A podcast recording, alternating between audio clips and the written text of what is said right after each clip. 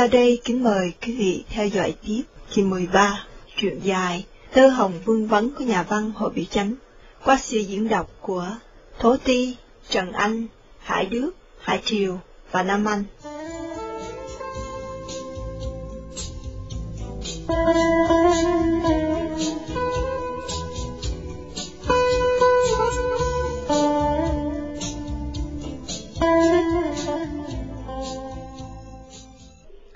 Bữa sau, bà Hương Giang đi bán bánh rồi thì Vĩnh Xuân mặc đồ mát, đội nón, ra khép cửa đặng gửi nhà mà đi. Bữa nay cậu đi thẳng vô phía trong, thăm mã cha. Bận về cậu mới ghé mộ cúc hương, rồi ngồi một bên mà tưởng nhớ. Cậu ngồi rất lâu, ngồi tới mặt trời lên cao, nắng giọt nóng gắt. Cậu mới chịu về. Buổi chiều, cậu ra nhà hai tỷ, thuộc chiều chim bao hồi hôm cho chị nghe, rồi nói, thầy nói với mẹ cậu cũng như Cúc Hương, đồng ý khuyên cậu phải đi học tiếp cho đủ bốn năm. Hai tỷ, nói ai cũng biểu phải đi học nữa, học quá đặng cho chúng hết khiên khi, đến Cúc Hương cũng hiện về biểu phải học cho đến cùng, vậy thì Xuân phải nghe lời, không được phép trái ý người yêu đã khuất mặt. Chị à, lấy quái bạc giao cho Xuân, Xuân nói. Những người yêu tôi đều hiệp nhau khuyên tôi phải tiếp tục học nữa, vậy tôi phải vâng lời. Nhưng gần cuối tháng Giêng mới khai trường, nên tôi không lấy tiền bạc làm chi bây giờ. Chừng gần à, đi tôi sẽ lấy. Lại mỗi năm tôi lấy 10 đồng mà thôi. Xin chị hai à, cất dùm để mỗi năm phát cho tôi 10 đồng. Hai tỷ thấy Xuân bớt chán nản, thì chị mừng. Chừng Xuân về, chị đi theo ra cửa mà nói. Em thương con Tư thì em cứ đi học cho nó vui lòng. Em đừng lo cho Tiếm Hương Giang ở nhà, bây giờ con Tư nó mất rồi thì còn chị đây. Em dặn à, Thiếm khi nào có túng rối thì à, Thiếm cho chị hay, chị sẽ tiếp giúp cho. Sau em làm nên, em sẽ trả lại. Vĩnh Xuân đứng ngó hai tỷ và nói. Em à, cảm ơn chị, em sẽ ráng làm nên. Kỳ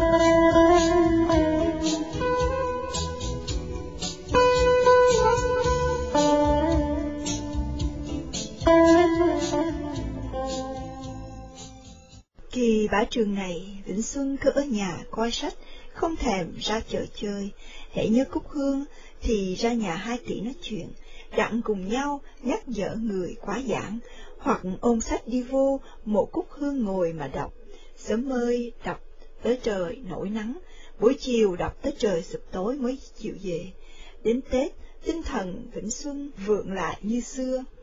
Chỉ tấm thủ hăng hái trở lại, Duy sắc mặt có vẻ buồn, cặp mắt lườm lườm như giận. Gần tới ngày khai trường, có đò khách ra đưa hành khách đi Mỹ Tho. Vĩnh Xuân khỏi đi đò chợ Dinh mà phải tốn thêm tiền xe, cậu sắp đặt sách vở, áo quần rồi đi thăm ông giáo huân, với chị hai tỷ mà từ giả. Hai tỷ lấy quái bạc mà đưa, Vĩnh Xuân đếm lấy mười đồng mà thôi, còn bao nhiêu thì gửi lại, hai tỷ nài ép lấy mười lăm đồng. Xuân nói, tiền cũ còn ít đồng nên không cần phải lấy nhiều. Buổi chiều, Xuân mua một lọn nhang, đem phong mộ cúc hương đốt mà giái, lầm thầm nguyện ước với vong linh người yêu rằng sẽ tận tâm nỗ lực mà học đặng lập thanh danh cho cao, cho thiên hạ biết núi chẳng cầu cao, hễ có tiếng ở thì có danh, sông chẳng cầu sâu, hễ có rồng thì linh thiêng. Phật vàng thờ trong chùa rách cũng xong, chí sĩ nằm trong liều tranh cũng quý.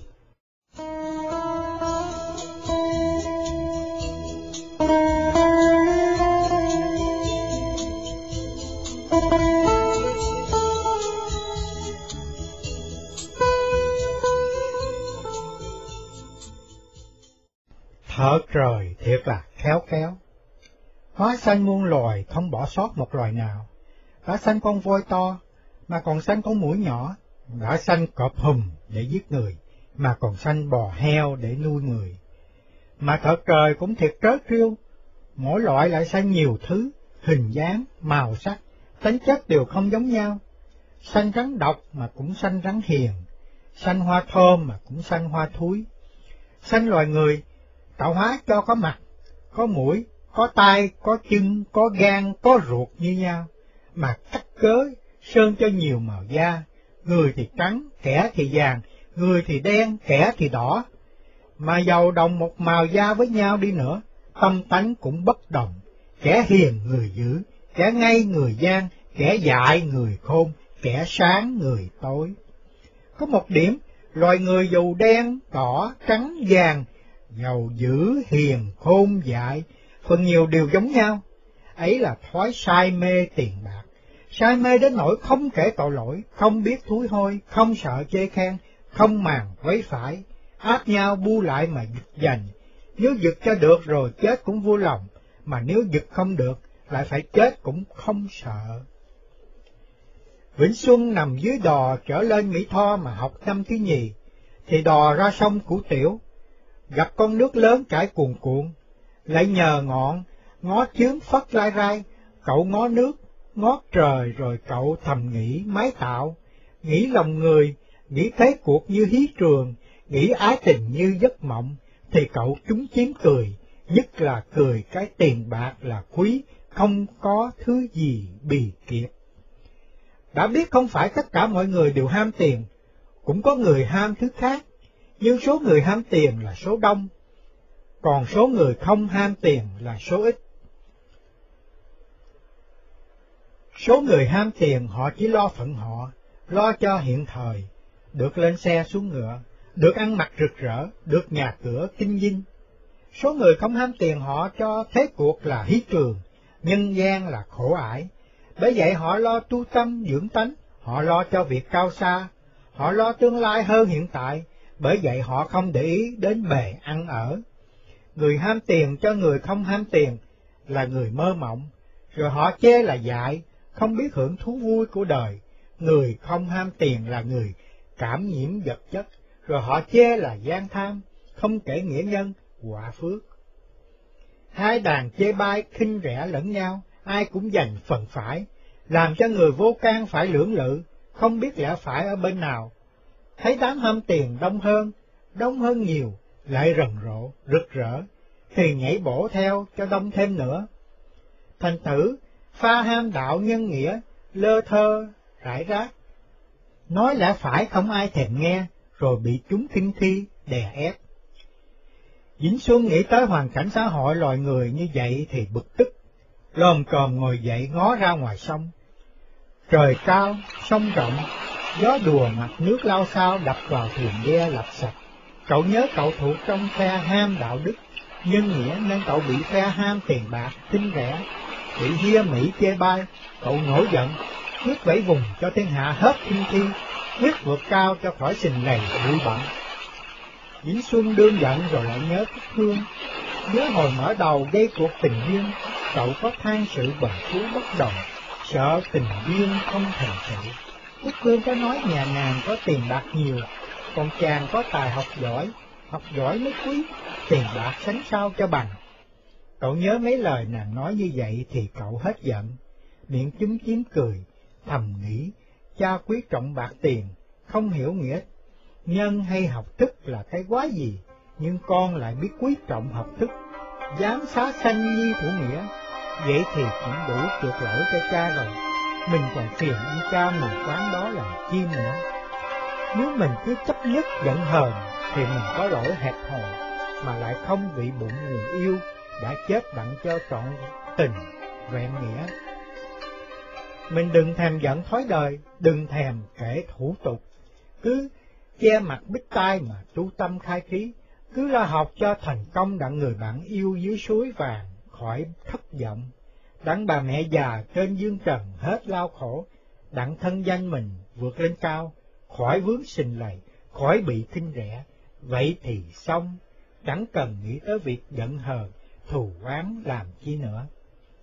Đã định tâm, đã lập chí, đã vẽ ra con đường tấn thủ xong rồi, Diễn Xuân hết chán nản, tinh thần gom lại đủ, quyết tấn bộ, mạnh như xưa, người có tánh cương quyết, hãy nói thì làm, không dụ dự nữa, giàu cực nhọc hay khó khăn bao nhiêu cũng không ngại. Thiệt học năm thứ nhì, Diễn Xuân cũng đạt giải nhất trong lớp nữa, sau lên Sài Gòn hai năm, cậu cũng cứ giữ cái mực ấy luôn luôn, chúng bạn không làm sao qua mặt cậu cho nổi. Mỗi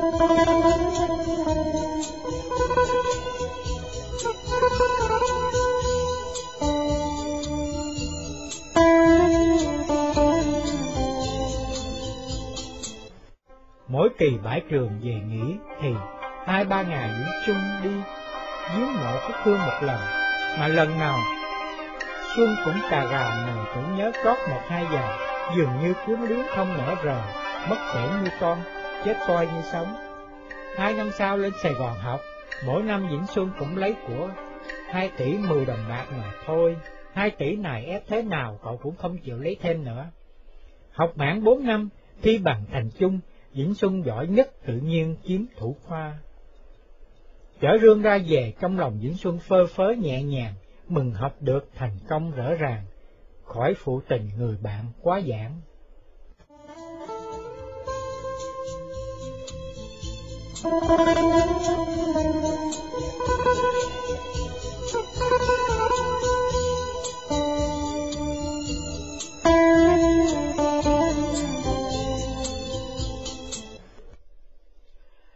kính chào quý vị khán giả.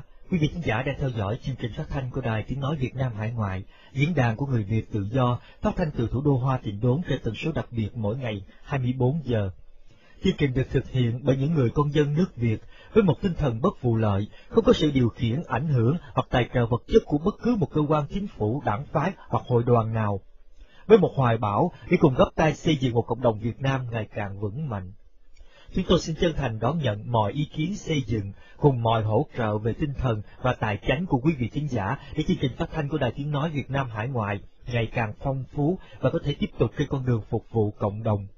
Mọi đóng góp xin quý vị gửi về địa chỉ Vietnamese Public Radio số 900 South Washington Street, phòng 302, Falls Church, Virginia 22046 hoặc quý vị có thể liên lạc với chúng tôi qua điện thoại số 703 533 0011.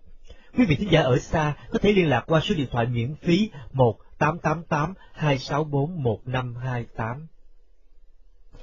Về tới nhà, Vĩnh Xuân lấy làm hài lòng, nhận thấy sự thành công của mình, làm cho người quen biết, ai cũng vui mừng.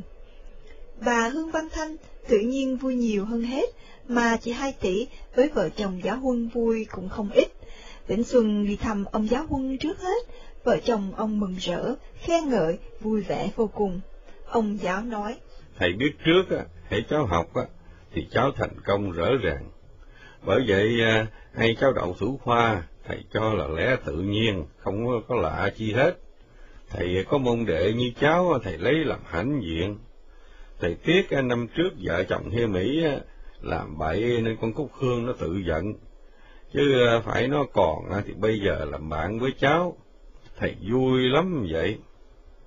Học xong rồi, bây giờ cháu tính làm việc gì? Phải đợi nhà nước bổ mới đi làm hay là cháu à, phải kiếm chỗ à, xin đi làm? Thưa thầy, bây giờ nhà nước không bổ nữa, mình muốn vô làm sở nào phải xin mà làm. Có sở vô phải thi, có chỗ khỏi thi. Nhà nước mới à, thông cáo trong một tháng nữa, sẽ mở cuộc thi tại Vinh, Thượng Thơ đặng tuyển 12 thầy ký lục để bổ đi tùng sự với thang biển các tỉnh. Các anh em rủ nên con có làm gửi xin dự thi, con nghĩ tới à, tháng sau con sẽ lên Sài Gòn thi. Như à, đậu thì à, nhà nước, nước thì nhà nước bổ đi làm tỉnh nào tùy ý. Cháu thi đậu thì chắc ở trong tay. Trong ít ngày đây cháu sẽ làm thầy thông, thầy ký dinh hiển biết chừng nào. Đây rồi vợ chồng như Mỹ mới tiếc hồi hụi cho mà coi. Đi thi thông ngôn, ký lục thì phải ăn mặc cho đàng hoàng. Cháu đã hết cái lớp học trò rồi chứ, còn ăn mặc sắc phục của nhà trường nữa là sao? Cháu à, có sắm áo dài hay không? Phải bận áo dài. Chứ không lẽ đi thi làm thầy mà bận áo vắng? Thưa con chưa có áo dài, để con xin má con à, mai cho con. Thôi, cháu đừng có làm rộn cho chị Hương Văn. Cháu thi đậu thầy mừng. Vậy à, thầy thưởng cháu à, một dốc xuyến à, đặng cháu may áo dài mà bận như người ta. Để sáng mai thím với cháu ra chợ đó lựa mua một dốc xuyến cho thiệt là tốt. Rồi thầy gửi xuống cho. Con cảm ơn thầy quá. Bà giáo nói, có gì đâu mà cảm ơn. cháu côi cúc, mẹ lại già, cháu ăn học được như vậy đáng thương lắm. Thầy cháu thưởng cháu một cái áo dài, thôi về phần thím để à, thím thưởng cháu một áo cổ giữa với một quần vải trắng, đặng ờ, đủ bộ mà bận ờ, với áo dài, cho chị Hương Văn ờ, khỏi lo. Vĩnh Xuân cảm ơn nữa rồi mới cáo từ mà về. Thấy chưa tối, cậu đi thẳng ra thăm chị hai tỷ, gây một cuộc vui mừng tưng bừng hơn nữa. Hai tỷ nhắc Cúc Hương, nói chắc Cúc Hương chỉ phí vui lòng, rồi nhắc tới Hiên Mỹ, cũng như nói như ông giáo, và chắc là vợ chồng Hiên Mỹ tiếc không còn Cúc Hương mà gả. Vĩnh Xuân mời hai tỷ như buổi chiều sau có rảnh thì đi với cậu vô viếng mộ Cúc Hương. Hai tỷ chịu đi, Vĩnh Xuân dặn để cho cậu mua nhang đèn, đặng cậu tỏ tấm lòng, thành thiệt tri ân, người bạn trăm năm bạc mạng. Hai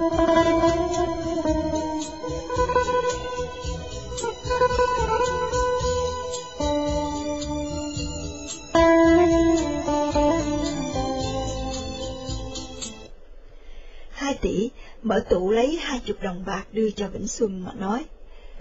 Em học xong rồi, mà bà có cuốn thông tư á, gửi lại, bây giờ còn dư hai chục. Chị phải giao cho em, em phải lấy đặng sắm áo quần mà mặc, chứ không lẽ bỏ dạ cho chị. Bạc nó gửi đặng giao cho em thì em phải lấy chứ.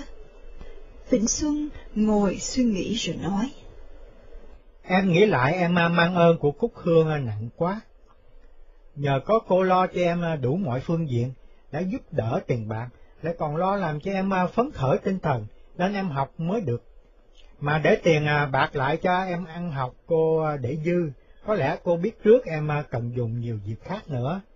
Tháng sau em phải lên Sài Gòn mà ký ký lục. Hồi nãy thầy em nhắc phải sắm áo dài đặng bận như người ta, mai thầy em biểu em đừng lo việc đó, để thầy em thưởng em một dốc xuyến cho em bận, rồi thím lại hứa mua giải thưởng em để em mai một bộ đồ trắng mà bận với áo dài. Thiệt là mai cho em lắm, ai cũng thương, ai cũng giúp đỡ. Bây giờ còn hai chục đồng bạc đây em phải lãnh để làm lộ phí mà đi thi. Em à, chịu ơn của Cúc Hương cho đến cùng, rồi à, kiếp sau em à, sẽ đền đáp lại cho cô. Vĩnh Xuân lấy bạc bỏ vào túi, hai tỷ vui vẻ nói, ông giáo, bà giáo hứa một xuyến, mua giải thưởng em, vậy chừng nào có em đem ra đây đặng à, chị cậy con ba đậu nó may dùm cho, ba đậu mày khéo, hồi trước nó cũng thân với con Tư lắm, nó may dùm cho em, chắc nó không có ăn tiền công đâu. Vĩnh Xuân về thuật cho mẹ nghe sự vợ chồng ông giáo quân hứa cho hàng cho vải và chị hai tỷ hứa mượn may dùng, thì bà Hương giang nói, Nhà của mình thiệt ừ, là có phước, nên nó không phải bà con, mà ai cũng thương, ai cũng lo giúp bà mẹ con mình. Con phải ghi nhớ việc đó. Nay mai á, con có đi á, làm thầy thông, thầy ký, con thấy người nghèo, con phải giúp đỡ cho họ nghe không con? Đó là cách ờ, con trả ơn cho người đã giúp con.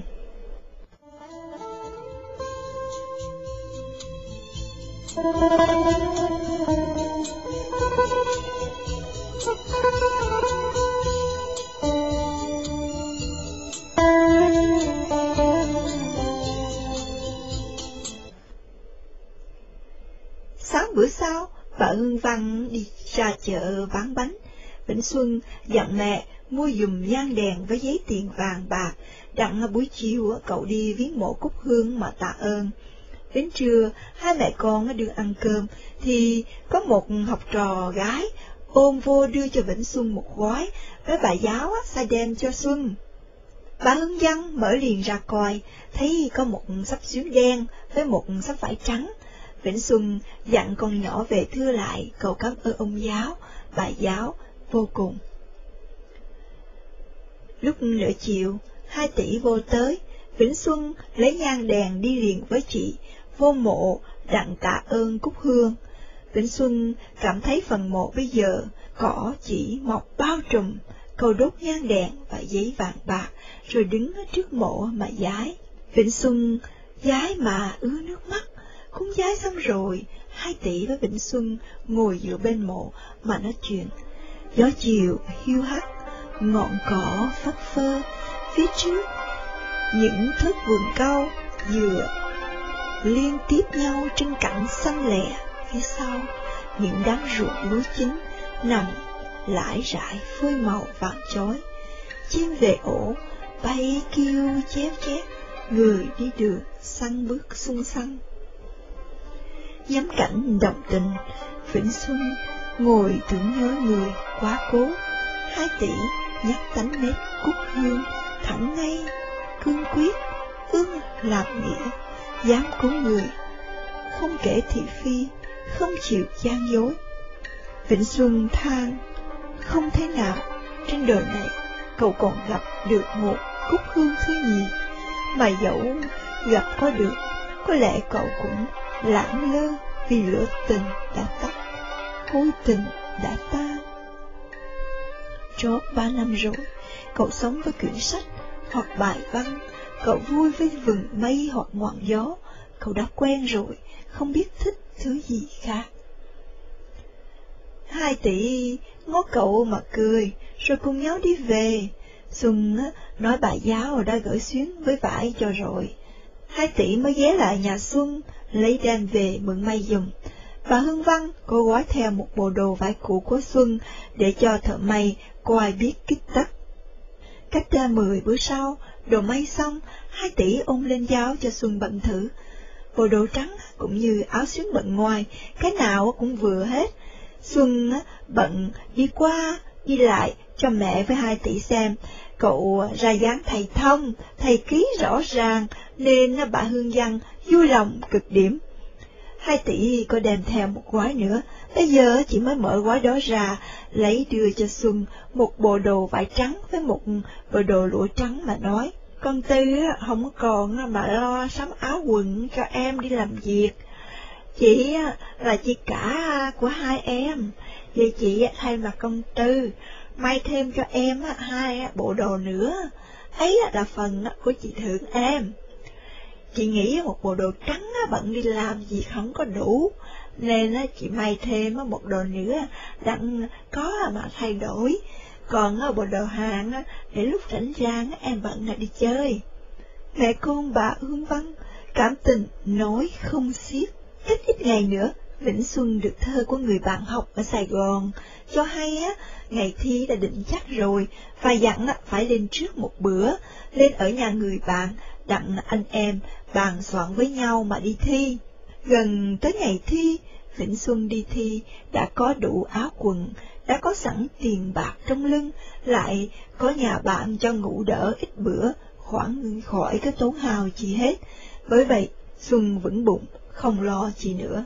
Thì ký lục, Xuân đậu nữa, cũng đậu cao, mục đích lập thân đã đạt được rồi, công lao học hành thành tựu viên mãn đã bỏ cảnh đời bần sĩ mà bước qua cảnh đời thầy ký thầy thông, cảnh đời mới.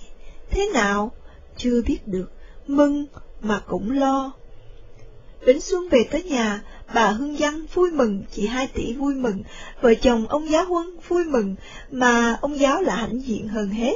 Ông đi khoe cùng chờ, khoe môn đệ của ông á, giành giá lẫy lừng, khoe tài ông đoán trước không sai, khoe con nhà nghèo có tâm trí thì quý hơn con nhà giàu thập bội. Mấy người buôn bán sầm xì, chế vợ chồng hiêm mỹ dại, cho chị đừng ép gả con tư, thế bây giờ gả nó cho Vĩnh Xuân, nó được làm cô ký, cô thông, sung sướng một đời, vinh vang một cửa, vợ chồng hiêm mỹ, hổ thẹn, nên ban ngày rút ở phía sau, không muốn ló ra cửa. Cảm ơn quý vị đã lắng nghe trường dài, Tơ Hồng Vương vấn của nhà văn Hồ Việt Chánh. Chúng tôi xin hẹn quý vị vào một kỳ phát hành tới.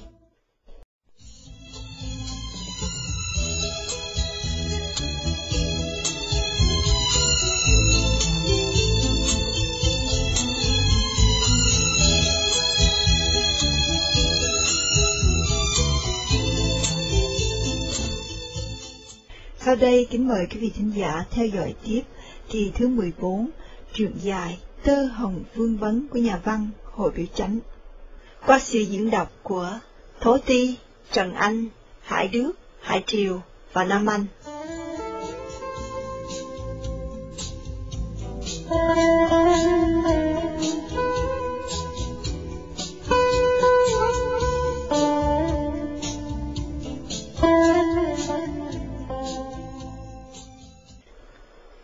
Chiều bữa đó, Vĩnh Xuân một mình đi giếng mộ cha và mộ Cúc Hương. Mỗi chỗ cậu ngồi mặc niệm dây lâu, với cha thì tạ ơn sanh thành, với Cúc Hương thì cảm tình cảm nghĩa. Tối lại, Vĩnh Xuân ngủ, Chiên bao thấy Cúc Hương về thăm, nàng vui vẻ nói, Em mới về mừng anh học đã thành công theo ý anh định trước, mà cũng theo ý em mong mỏi.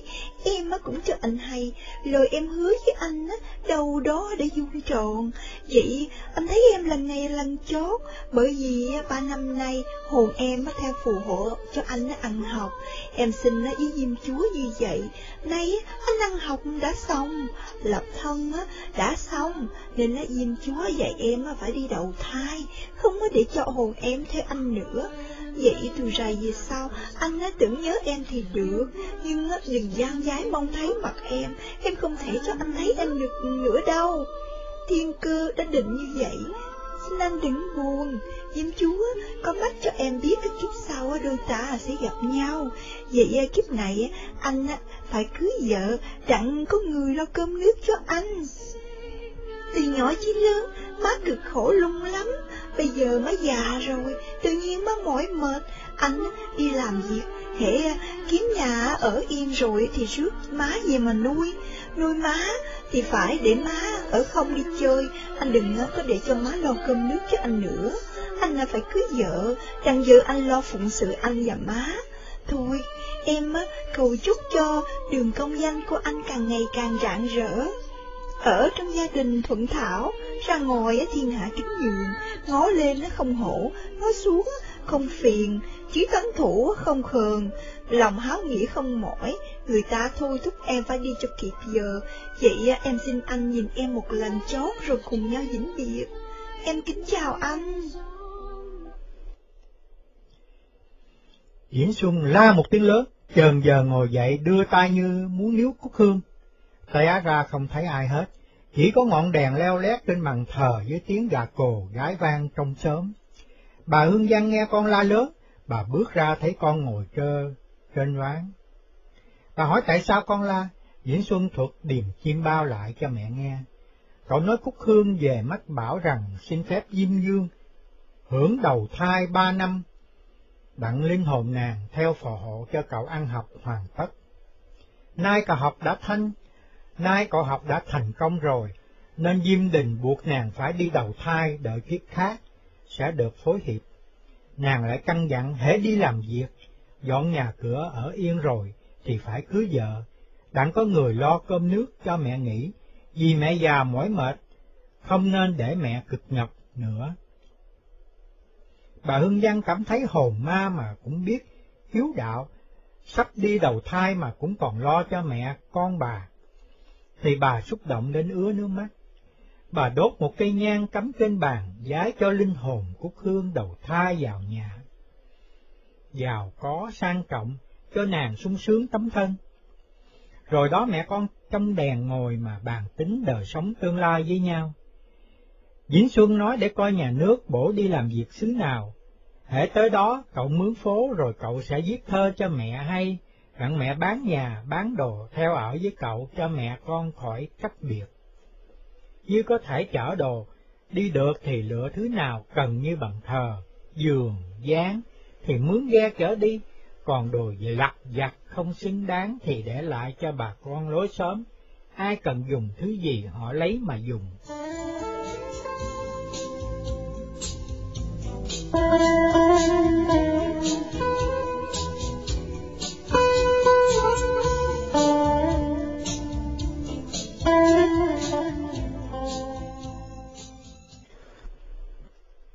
Mẹ con tưởng còn phải chờ lâu, té ra chưa tới mười bữa thì có cát tham biện xúc cho hương chức, làng Vĩnh Lợi phải truyền cho thầy Phan Vĩnh Xuân hay, quan thống đốc đã cấp bằng cho thầy làm ký lục chánh ngạch, và bổ thầy tụng sự với quan tham biện, chủ tỉnh Mỹ Tho. Vậy thầy phải đến tòa bố, gò công lãnh cấp bằng, và lấy giấy đi tàu xe lửa lên Mỹ Tho mà làm việc. Hương chức hay diễn xuân được nhà nước cấp bằng làm ký lục, lại thấy quan tham biện gọi bằng thầy thì kiên nể. Nên cậy Hương Hào lại nhà bà Hương Văn, mời thầy ký xuân đến nhà Việt làng đặng lãnh cát của quan tham biện.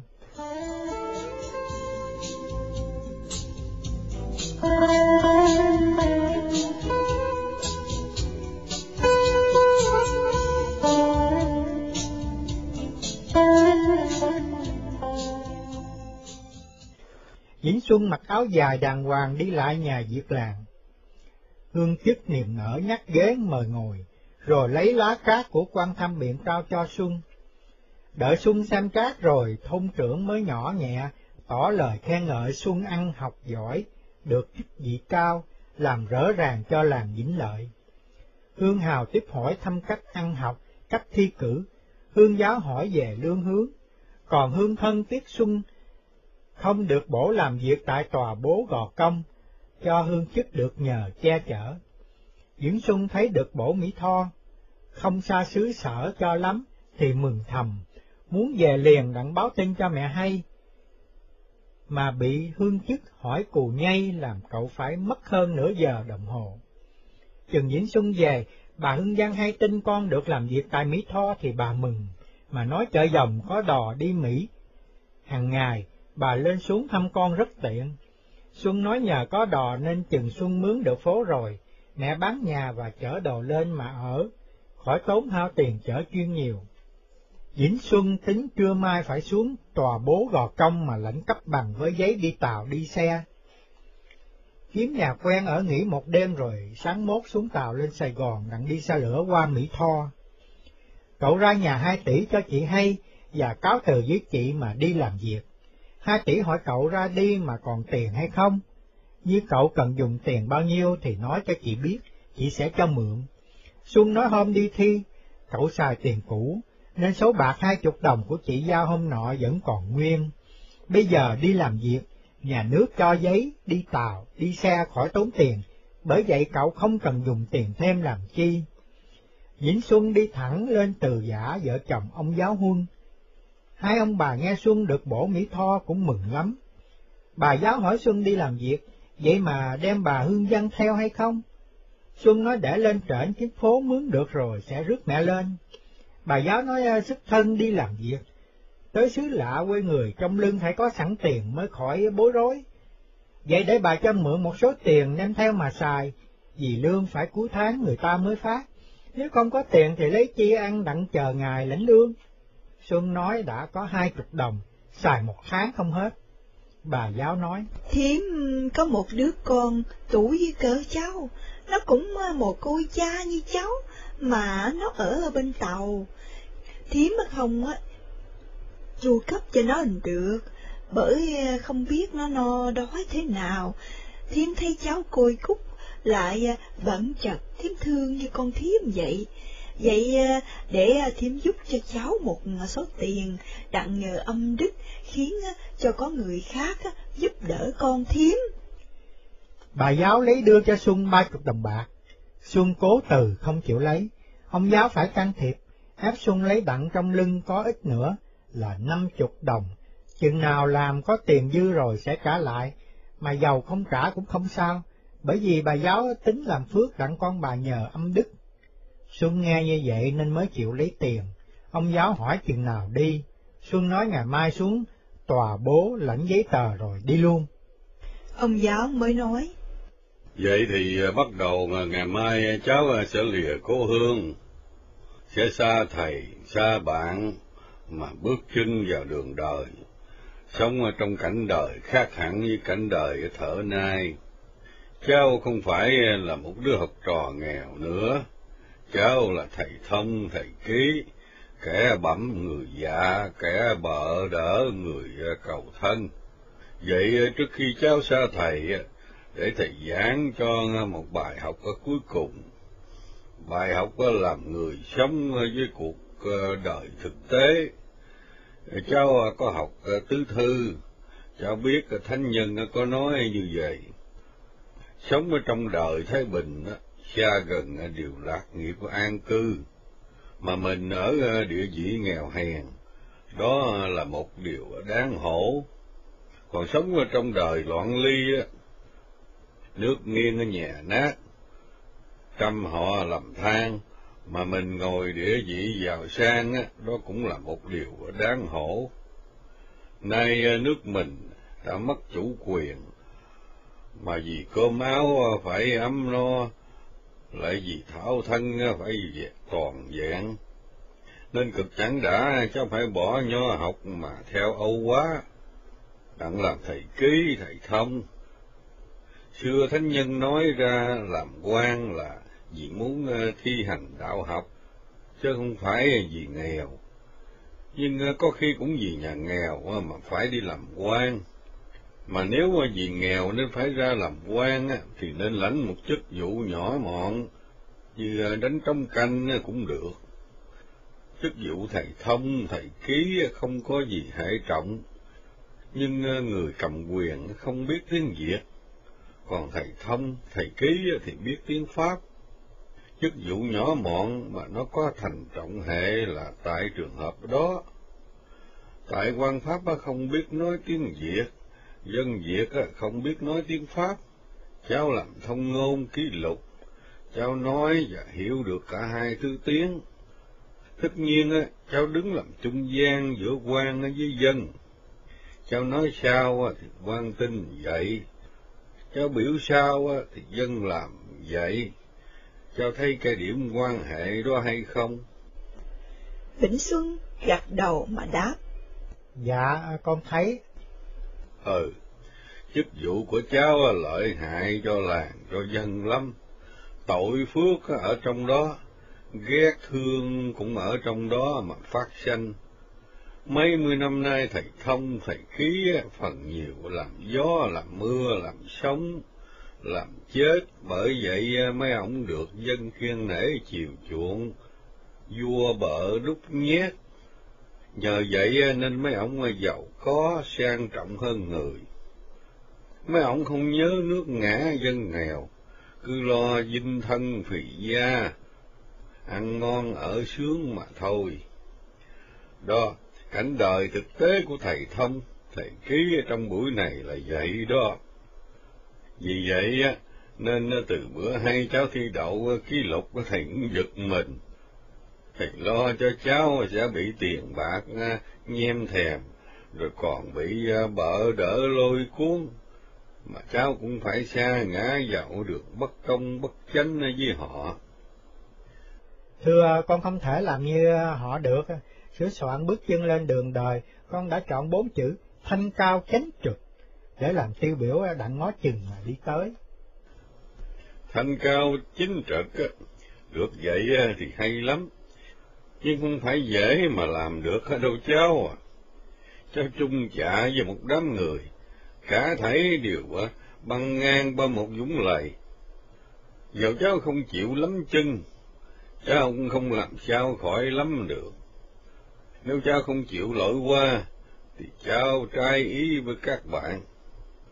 Làm sao mà cháu chung chạ được nữa? Thanh liêm cao thượng, chính trực phải hiền nhân, chi sĩ mới làm được.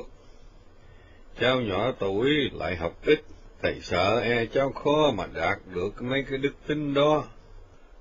Vậy thầy khuyên cháu ở đời, dù gặp trường hợp nào, cháu cũng đừng quên đạo nhân nghĩa khổng mạnh. Cháu đừng vua bợ bề trên mà cầu thân đặng dễ bóc lột kẻ dưới mà thủ lợi. Cháu phải gắt gao với cháu và rộng dung cho người. cho phải thương yêu và cứu giúp người yếu hèn, nghèo khổ. Tiền bạc bất nghĩa, cháu đừng có thèm. Những thói xa qua, cháu đừng tập.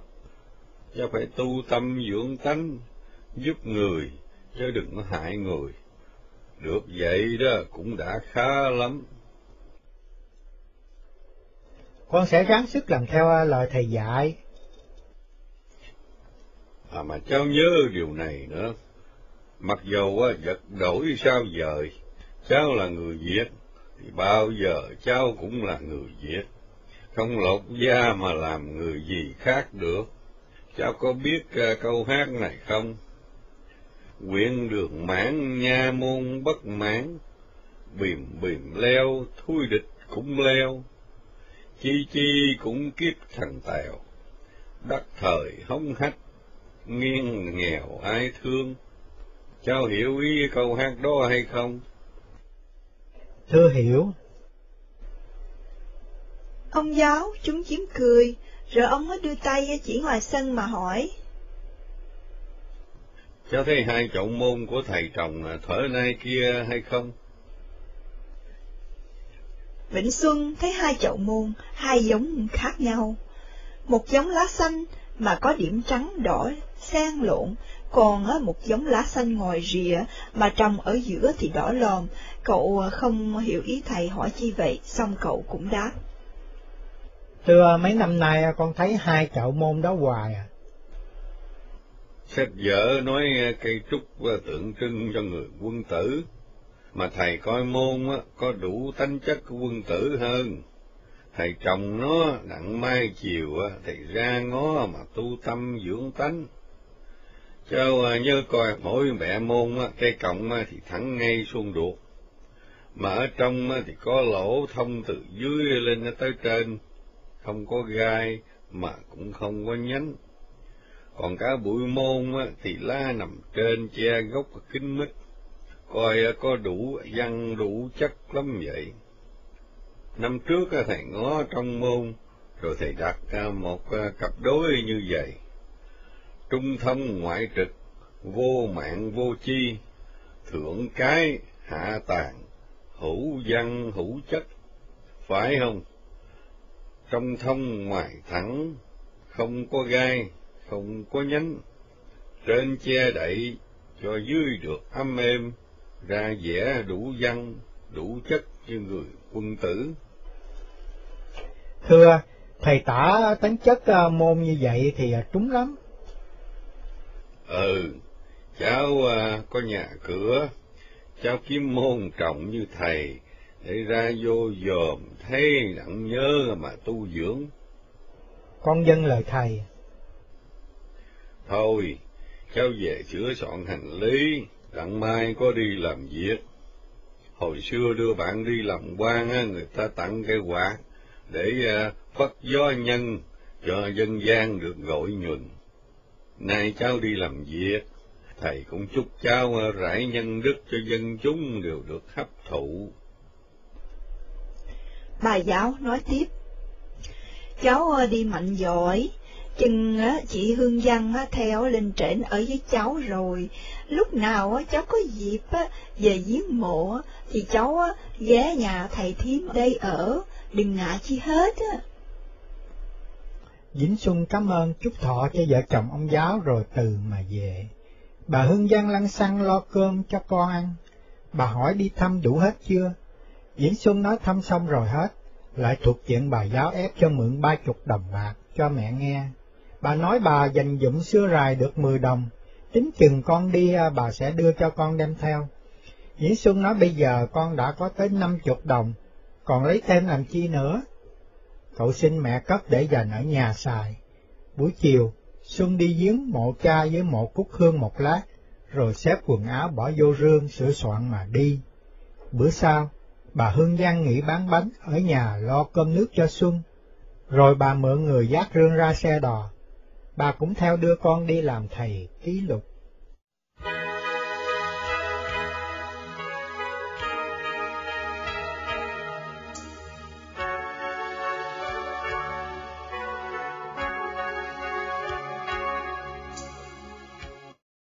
Cảm ơn quý vị đã lắng nghe chuyện dài, Tơ Hồng, Vương Vấn của nhà văn Hồ Việt Chánh.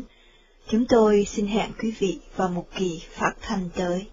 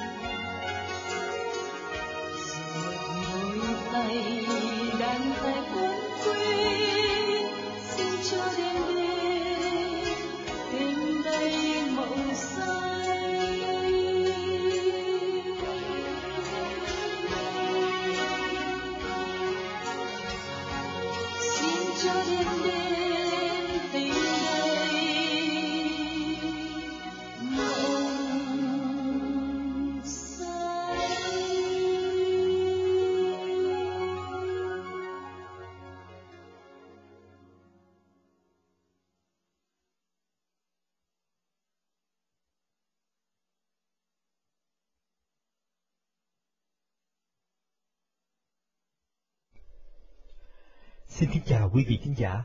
Quý vị khán giả đang theo dõi chương trình phát thanh của Đài Tiếng Nói Việt Nam Hải Ngoại, diễn đàn của người Việt tự do, phát thanh từ thủ đô Hoa Tịnh Đốn trên tần số đặc biệt mỗi ngày 24 giờ. Chương trình được thực hiện bởi những người công dân nước Việt với một tinh thần bất vụ lợi, không có sự điều khiển, ảnh hưởng hoặc tài trợ vật chất của bất cứ một cơ quan chính phủ, đảng phái hoặc hội đoàn nào. Với một hoài bão để cùng góp tay xây dựng một cộng đồng Việt Nam ngày càng vững mạnh. Chúng tôi xin chân thành đón nhận mọi ý kiến xây dựng cùng mọi hỗ trợ về tinh thần và tài chánh của quý vị khán giả để chương trình phát thanh của Đài Tiếng Nói Việt Nam Hải Ngoại ngày càng phong phú và có thể tiếp tục trên con đường phục vụ cộng đồng. Mọi đóng góp xin quý vị gửi về địa chỉ Vietnamese Public Radio số 900 South Washington Street, phòng 302, Falls Church, Virginia 22046 hoặc quý vị có thể liên lạc với chúng tôi qua điện thoại số 703 533 0011. Quý vị thính giả ở xa có thể liên lạc qua số điện thoại miễn phí 1888 264 1528.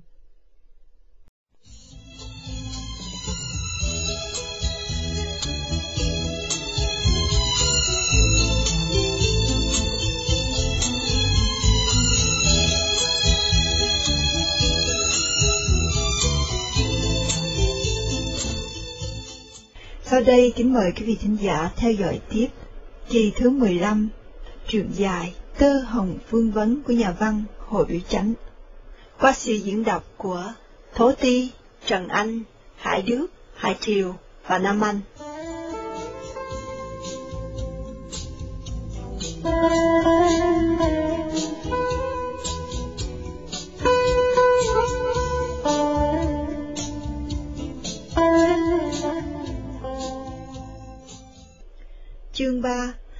Lơ duyên mới Cải cách cơ quan hành chánh, nhà nước sắp đặt lần lần trong mấy mươi năm. Đến lúc này, người ta đã nhận thấy có nhiều tục cũ bị thủ tiêu và nhiều cách mới được phát hiện trong xứ. Hai mươi hạt tổ chức hồi ban đầu, bây giờ gọi là hai mươi tỉnh. Tham biện ca trị mỗi tỉnh thì gọi là tham biện chủ tỉnh.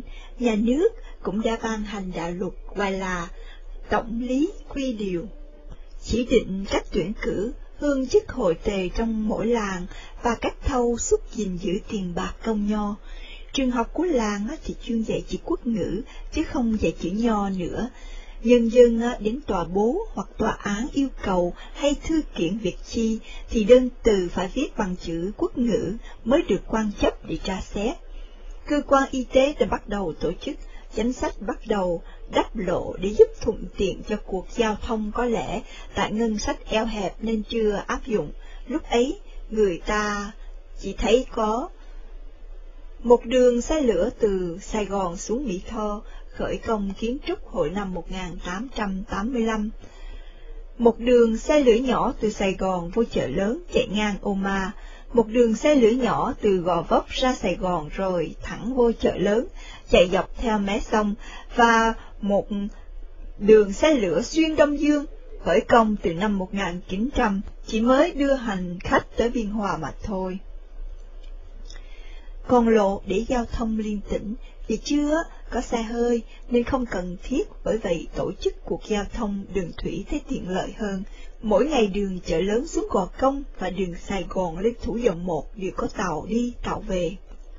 Đường Sài Gòn đi Vũng Tàu Bà Rịa mỗi tuần có hai chuyến tàu chạy, đường Sài Gòn lên Tây Ninh mỗi tuần có một chuyến, đường Sài Gòn lên Nam Giang mỗi tuần có hai chiếc tàu lớn chạy ngã sông cửa tiểu ghé Mỹ Tho.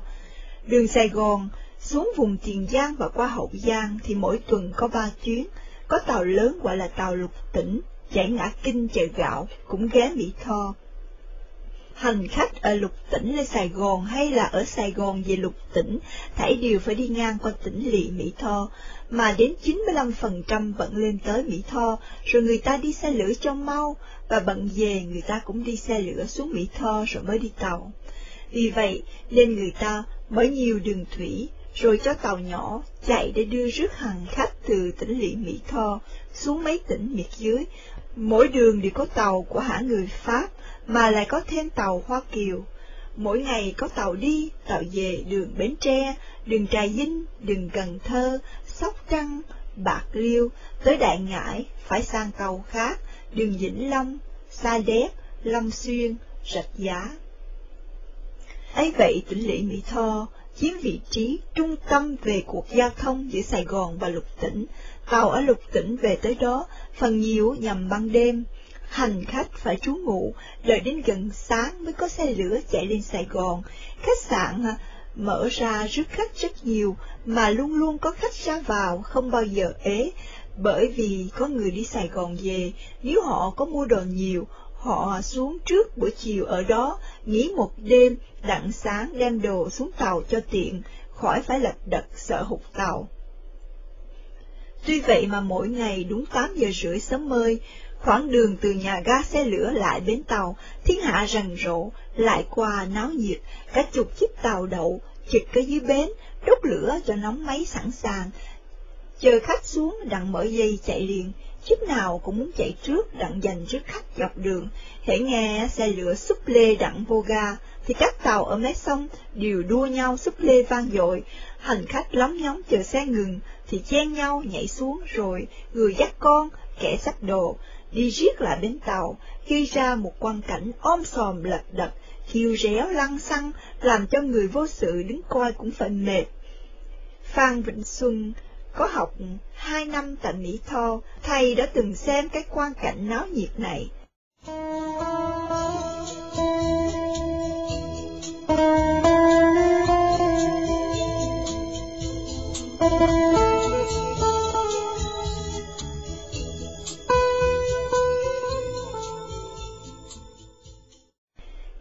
Hôm nay, thầy ngồi xe lửa từ Sài Gòn đi xuống dưới Mỹ Tho tổ chức. Có giấy nhà nước cho thầy đi hạng nhì, nên trong toa xe không có hàng khách đông như bên hạng ba. Chỉ có một bà xôn xồn với một thiếu nữ sang trọng ngồi trong một góc. Thầy không dám ngó, không có thấy gì nói chuyện được, nên thầy lộ cái nón trắng mới mua trên Sài Gòn hồi chiều hôm qua mà cầm trong tay, cứ dây mặt ra cửa sổ, xem đồng ruộng với xóm nhà dọc theo đường. Thầy à, tính trong trí qua chừng à, xuống tới Mỹ Tho, thầy sắp đặt bề ăn ở cách nào, phải kiếm nơi trú ngụ đỡ ít bữa rồi mới mướn phố mà ở. Trú ngụ nhà ai? Ừ, thầy chỉ quen có một anh bạn học ở bên ở chợ cũ, mà anh bạn đó không có đi thi ký lục, anh đi làm việc gì ở đâu? Anh có ở nhà hay không? Nếu mình ở chợ rương đi thẳng qua đó, rủi không có anh bạn ở nhà, thì làm sao mà xin ở đậu cho được? Vĩnh Xuân suy nghĩ rồi quyết định xuống tới Mỹ Tho, thầy sẽ mướn một căn phòng ở trong khách sạn mà để rương, đặng đi trình diện. Trưa thầy ăn cơm tiệm, chiều thầy sẽ qua chợ cũ tìm bạn, rồi cậy sắp đặt dùng chỗ ăn ở ít bữa. Nghĩ tới khách sạn, Vĩnh Xuân chẳng khỏi nhớ tới quan cảnh tưng bừng náo nhiệt khi xe lửa tới ga, tàu xúc lê vang rần, hằng khách tới chèn, nhau đi riết, hè, hụi, lăng xăng, người bồng con, kẻ sách gói. Dưới cạnh đó, như thấy trước mắt, thầy á, dây vô, ngó bà với cô ngồi trong góc, miệng thầy chúm chím cười. Bà nọ tưởng là thầy cười muốn làm quen, nên bà nhìn thầy trăng trăng không về thầy cười là vì thầy nghĩ chừng nó xe tới, thầy á, khỏi sung săn lật đật như họ. Thật vậy, chừng sẽ chạy ngang nghĩa địa, thổi xíp lê, thì hàng khách trên mấy tòa sẽ lao sao, kẻ đứng dậy soạn đồ, người biểu con đội nón, chừng nó xe ngừng, Vĩnh Xuân bình tĩnh, chống tay, dựa, cửa sổ mà ngó. Bà với cô đi hạng nhì với thầy, xách đồ đi xuống, bộ đi cũng hầm hở như người ta, thầy nghĩ ở đời chẳng có chi vui sướng cho bằng mình vô sự, trí không lo, lòng không sợ, đứng nhìn thiên hạ sâu xế tranh đua, nhiều khi lật đật, lăng xăng, mà rồi cũng không mau hơn ai, không ít chi hết. Đời người ta đi hết rồi, Vĩnh Xuân mới kêu một anh phu, mướn vắt sương đem vào khách sạn ở ngang nhà ga. Thầy á, lấy một căn phòng nhỏ, để rương rồi rửa mặt thay đồ sạch sẽ, thầy mặc quần lụa trắng mới, với áo xuyến dài, đầu đội nón trắng, chân mang giày đen, lại đứng trước cái kiến, nhắm nhía rồi khóa cửa phòng đi, tòa bố, đi phục đàng hoàng, hướng đi cứng cỏi, phải điệu thầy thông, thầy ký lắm. Giờ đó tại tòa bố làng, dân á, đương hầu rất đông, làng bịch khăn đen, bận áo dài, còn dân á, thì mặc áo vắng, để đầu trần á, nên dễ phân biệt. Vĩnh Xuân đi ngoài hàng la phía trước, đi giáp ba phòng, thấy phòng nào cũng à, có mấy ông, mấy thầy, người làm việc, các thầy đều à, mặc áo dài, nhưng người bịt khăn đen, người bịt khăn đầu rượu xanh, mà cũng có người không bịt khăn chi hết. Trong à, cái phòng giữa rộng lớn, có năm sáu thầy ngồi á hai hàng bàn đặt hai bên, phía trong sau có một bàn lớn, một ông quan Pháp để râu bó hàm, ngồi dưới mặt ra ngoài, đường hút thuốc và nói chuyện với một ông quan Pháp khác, trẻ tuổi hơn, đường đứng tại đầu bàn bên tay trái. Vĩnh Xuân nhắm nhí muốn vô, nhưng vì mới lãnh chức, thầy ký nên còn bờ ngờ, lại không biết hai ông quan Pháp này là ai. Tự nhiên đứng dụ dự, ngay có chú cai hầu ở trong phòng đi ra, hai tay áo có gắn lon vàng cháy. Vĩnh Xuân chặn chú lại mà nói. Tôi là ký lục, có với bổ tôi làm việc tại đây, tôi muốn trình diện với quan chánh tham biện. Hai ông đừng nói chuyện trong phòng đó, ông nào là ông chánh vậy ha? Ồ, thế ra thầy đổi lại đây. Xin lỗi thầy, tôi không có về. Hai ông đó không phải à, là quan lớn chánh, ông có râu ngồi đó là quan phó nhất, còn à, ông nhỏ đứng một bên à, là quan phó nhì. Quan lớn chánh ngồi ở phòng phía trong nữa, phải đi vòng vô phía sau mới hầu ngài. Mà thầy mới đổi lại nên trình diện với quan phó nhất, rồi sẽ vô quan lớn chánh. Ồ, cho hầu rồi kìa. Bây giờ hai ông à, nói chuyện à, chơi, vậy à, thầy cứ vô đại đi, vô trình giấy cho quan lớn ngồi giữa đó. Vĩnh Xuân nghe nói như vậy, mới lấy giấy của quan tham biện gò công, phát cho đi đường mà cầm ở trong tay, rồi lột nón đi ngay vô, cúi đầu chào hết hai ông và đưa giấy đi đường cho quan phó nhất. Quan phó qua giấy rồi vui vẻ hỏi Vĩnh Xuân phải mới thi đậu kỳ này và phải gốc ở họ công hay không? Vĩnh Xuân nói phải. Ông à, đứng dậy, kêu cai hầu, hỏi quan à, tránh hồi sớm ơi, ngồi xe đi quan sát vùng chợ cũ đã về rồi hay chưa? Cai hầu bẩm à, quan lớn tránh đã về nãy giờ rồi. Quan phó nhất biểu Vĩnh Xuân đi với ông, rồi ông mở cửa phía sau lưng, dắt cái Vĩnh Xuân qua trình diễn với quan chánh tham biện. Khác hẳn với quan phó, quan chánh lớn tuổi, nhưng nhỏ dốc, nghiêm chỉnh, nói ít lại nói chậm.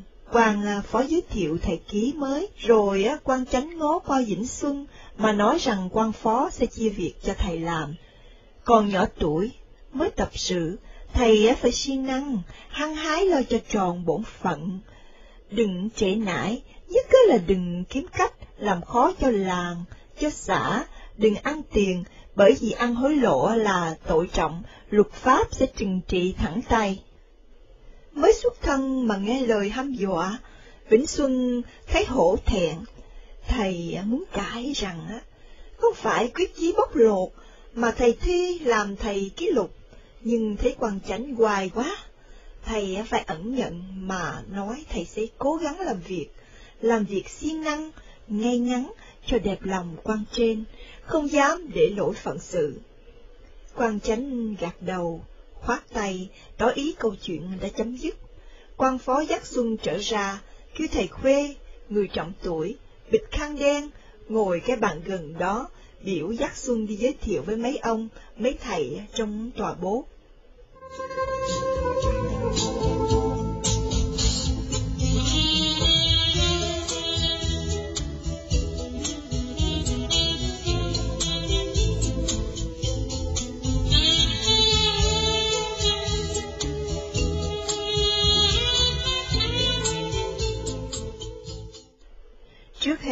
thầy Khuê dắt Xuân qua trình diện với quan phủ, ngồi trong phòng phía tay trái, quan phủ bịt khăn đen, không có râu, ốm yếu, mặt thỏn, nước da mét như người có bệnh.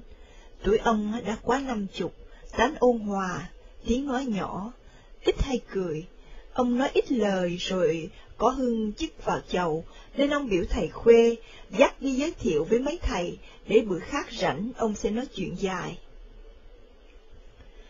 Thầy Khuê dắt ra bàn quan huyện, ông ngồi phía trước, quan huyện cao hơn, mập mạp, để râu ngoạch trê, bịch khăn đầu rìu xanh, tuổi đã trên bốn mươi, tướng khỏe mạnh. Vừa nghe thầy Khuê tiến dẫn thầy ký mới, thì ông vui vẻ đưa tay bắt tay Vĩnh Xuân, kêu bếp hầu biểu nhắc lại hai cái ghế, ép Vĩnh Xuân ngồi và hỏi. Thầy ký ra trường năm nào? Thầy được bao nhiêu tuổi? Thưa, tôi mới ra trường kỳ rồi đây, năm nay tôi được à, 22 tuổi. Có vợ hay chưa? Thưa chưa, Làm ít tháng à, rồi cưới vợ. Ở đất này thiếu gì à, cái đẹp, lựa cô nào có sắc lại có tiền, thì đem về cất nhà cửa mà ở, sắm xe ngựa đi chơi. Làm việc ở tòa bố mà giàu, họ dành mà gả con, lo gì ế vợ. Cha mẹ còn à, song toàn hay không? thưa, tôi một cô cha, còn à, bà mẹ già. Thầy à, lại đây hồi nào? Tính mướn phố dọn nhà hay là ở đậu với người ta? Thưa, tôi đưa xe lửa mới tới hồi 8 giờ rưỡi đây. Tôi ghé khách sạn mướn phòng mà để rương. Để chiều tôi đi hỏi thăm coi có nhà nào chịu nấu cơm tháng cho tôi thì tôi xin ở đậu ít ngày. Đợi kiếm phố mới à, được rồi sẽ ở riêng. Ở khách sạn rầy rà quá, nghĩ sao được. Lại làm thầy thông thầy ký mà ở như vậy đó khó coi. Nhà tôi đông quá, nhất à, là có bà cháu ngoại giỡn trứng à, rầy rà dữ. Trước khi nhà tôi rộng, tôi mời lên nhà tôi mà ở. Mong sự khuê coi trong tòa bố này, nào có nhà rộng thì nói dùm cho thầy ký ở đậu. Anh em thuộc một ty phải giúp nhau, đó là cục vần công. Bây giờ mình giúp thầy ký đây, sao mình đổi qua tỉnh lạ đó, thì sẽ có thầy khác giúp mình lại. Thầy khuê suy nghĩ một chút rồi nói. Khi mấy thầy ai cũng có gia đình đông quá, vì ông Kinh Lịch Lương có lẽ ông cho mong sự sưng đùm đậu đỡ được. Ông ở một căn phố rộng rãi mát mẻ mà chỉ có hai à, ông bà, con gái à, lớn của ông à, có chồng về ở dưới Bình Đại, còn người con trai thì làm thông ngôn ở tòa án ở bên Long Xuyên. Ông cho thầy ký ở ăn cơm với ổng thì tiện lắm. Đâu, thầy mời ông Kinh qua đây đặng tôi nói dùm thử coi ông chịu hay không. Ông Kinh, thầy ký sưng mới được bỏ lại làm việc với mình đây. Thưa, hồi nãy tôi thấy vô trình diện với quan lớn rồi. Ừ, quan phó biểu thầy khuê dắt đi trình diện với mấy ổng, mấy thầy. Mới đi tới đây chưa kịp qua ông, tôi hỏi thăm mới hay thầy không có quen với ai hết. Thầy phải mướn phòng ở ngoài nhà ngủ, ở như vậy ờ, coi không được. Tôi nghĩ ờ, mà ông chỉ có hai ông bà, vậy ông làm ơn cho thầy Ký Xuân ở đậu đỡ ít ngày đặng thầy kiếm phố được ờ, rồi thầy dọn nhà. Thầy đáng em cháu, ông bà ăn gì thầy ăn nấy, là một tuy với nhau, cũng như bà con một nhà nên giúp đỡ thầy trong bước đầu, thầy không quên ơn đâu. Tôi có một căn phố, tôi sợ chặt hẹp bất tiện à, cho thầy. Như thấy bằng lòng tá túc với tôi thì vợ chồng tôi vui, mà cho thầy ở đặng có người mà hữu hỉ chơi. Được lắm, được lắm. À, vậy thì à, xong rồi.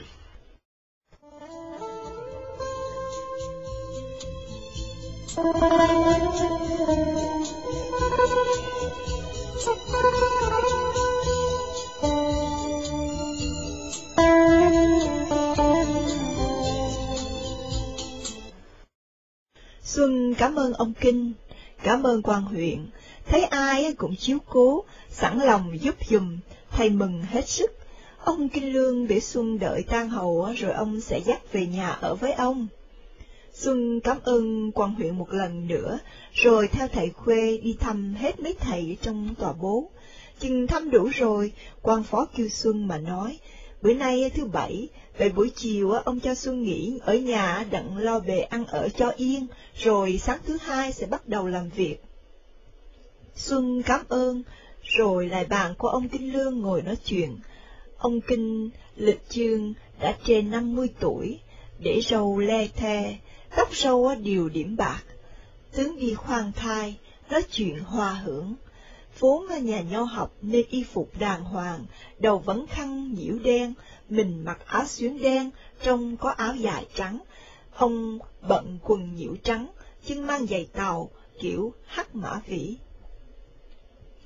Xuân thấy ông đang ngồi dịch một tờ bán đất chữ nho ra chữ quốc ngữ, mới hỏi ông dịch chi vậy, bây giờ người ta còn được vô đơn từ bằng chữ nho hay sao? Ông Kinh cắt nghĩa rằng mấy năm nay đơn tự phải viết bằng chữ quốc ngữ hoặc chữ Lan Sa, chứ không được viết chữ Tàu nữa, nhưng có nhiều giấy tờ cũ, thuở cụ trào lập bằng chữ Tàu như tờ Trúc Ngôn, tờ Tương Phân, tờ Đoạn Mãi Điền Thổ, tờ Hôn Thơ. Bây giờ có người đang những giấy tờ ấy đến xin đóng bách phần cầu chứng đặng nạp cho tòa. Mấy thầy bây giờ học giỏi chữ Tây mà không biết chữ Nho, làm sao mà hiểu cho được, mà làm việc, Vì vậy nên mỗi tòa bố phải có một vị kinh lịch đặng à, dịch giấy tờ chữ nho cho mấy thầy. Lại à, mấy tờ cáo thị nếu làm bằng chữ quốc ngữ thì ít người đọc được, phải dịch chữ nho một bên để phổ thông khắp dân gian. Xuân hỏi, à, làm kinh lịch cần phải biết chữ Tây hay không? Ông nói không cần, như ông thì biết chữ nho với chữ quốc ngữ mà thôi, nếu tờ nào quan lớn muốn hiểu cho rõ thì thầy thông ngôn, quay bổn quốc ngữ của ông rồi dịch ra chữ Tây. Đúng 11 giờ, nghe trống tan hầu, mấy thầy đều dẹp đồ đi về ăn cơm. Vĩnh Xuân đi theo ông Kinh Lương.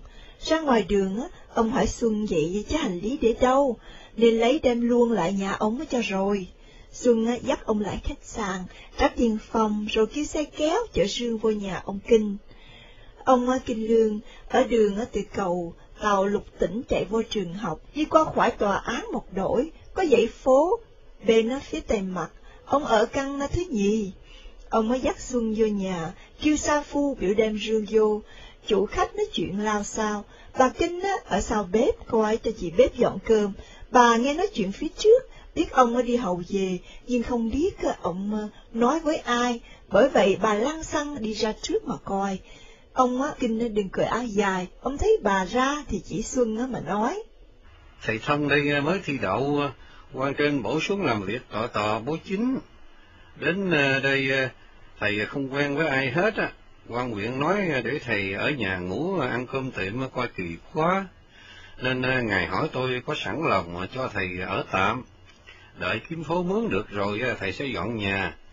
Tôi nghĩ nhà mình tuy không rộng, song có hai vợ chồng chen ngoãn, cho thầy ở đậu không hại gì.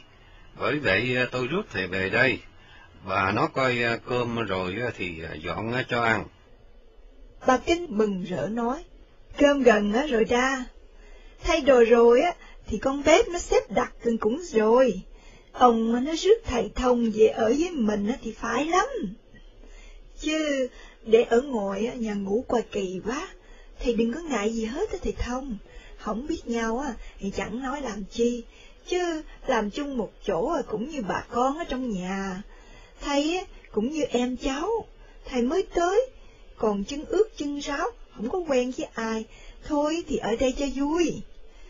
Mỗi bữa thầy đi làm với ông Kinh, tối tôi dằn mùng cho thầy ngủ buổi dáng trước đây, còn cơm nước, không có thầy, tôi cũng nấu cho ổng ăn vậy. Có thầy á, thì thêm một cái chén với một đôi đũa, chứ có thất công gì đâu. Thôi, thầy thay đồ mát đi, thay đồ rồi tôi biểu nó bưng cơm lên. Vĩnh Xuân cảm ơn bà, thấy bà niềm nở sẵn lòng như ông. Thầy vui mừng hết sức. Bà Kinh nó đi vô coi dọn cơm, thầy Xuân mở rương lấy đồ mát ra thay, thầy dòm trong nhà, thấy trong ngoài sạch sẽ, vén khéo, ghế bàn tốt, tủ ván bóng người, có một tủ sách nhỏ, lại có treo đờn kìm, đờn tranh, đờn cò với một ống tiêu trên dách Trên bàn có để một bộ chén uống trà với một bình nhỏ. Thấy như vậy, thầy biết ông Kinh ưa thú phong lưu, chưa uống trà, tôi khải đờn, không kể thị phi, không màng danh lợi. Ông Kinh vô trong thay đồ, rồi ra trước, thấy thầy Xuân mặc bộ đồ mát, chân băng vuốt, đường đứng tại cửa ngó ra đường, ông kêu mà nói. Mời thầy vô đây thầy Thông, vô đặng tôi dắt đi từ trước đằng sau cho thầy biết, vô đặng rửa mặt rồi ăn cơm. Ông Kinh dắt Vĩnh Xuân vào trong, chỉ cái giường á, mà nói vợ chồng ông ngủ chỗ đó, chỉ cái bàn á, để tại cửa sổ phía sau, nói à, chỗ đó ăn cơm, gần đó có lóc một bộ dáng nhỏ để nằm chơi, hoặc là để ông nghỉ trưa, ông à, dắt luồng xuống nhà bếp, mở cửa sau, chỉ chỗ đi đại tiện hoặc tiểu tiện cho Xuân biết, rồi trở lại chỉ thao nước cho Xuân rửa mặt.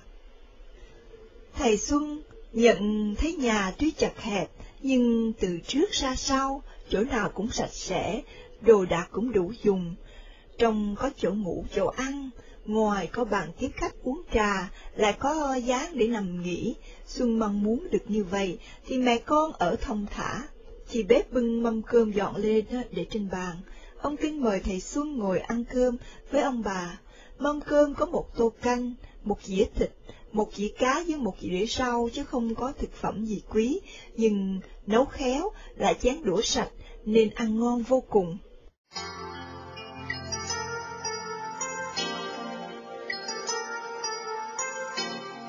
Cảm ơn quý vị đã lắng nghe truyện dài Tơ Hồng Vương vấn của nhà văn Hồ Việt Chánh. Chúng tôi xin hẹn quý vị vào một kỳ phát thanh tới.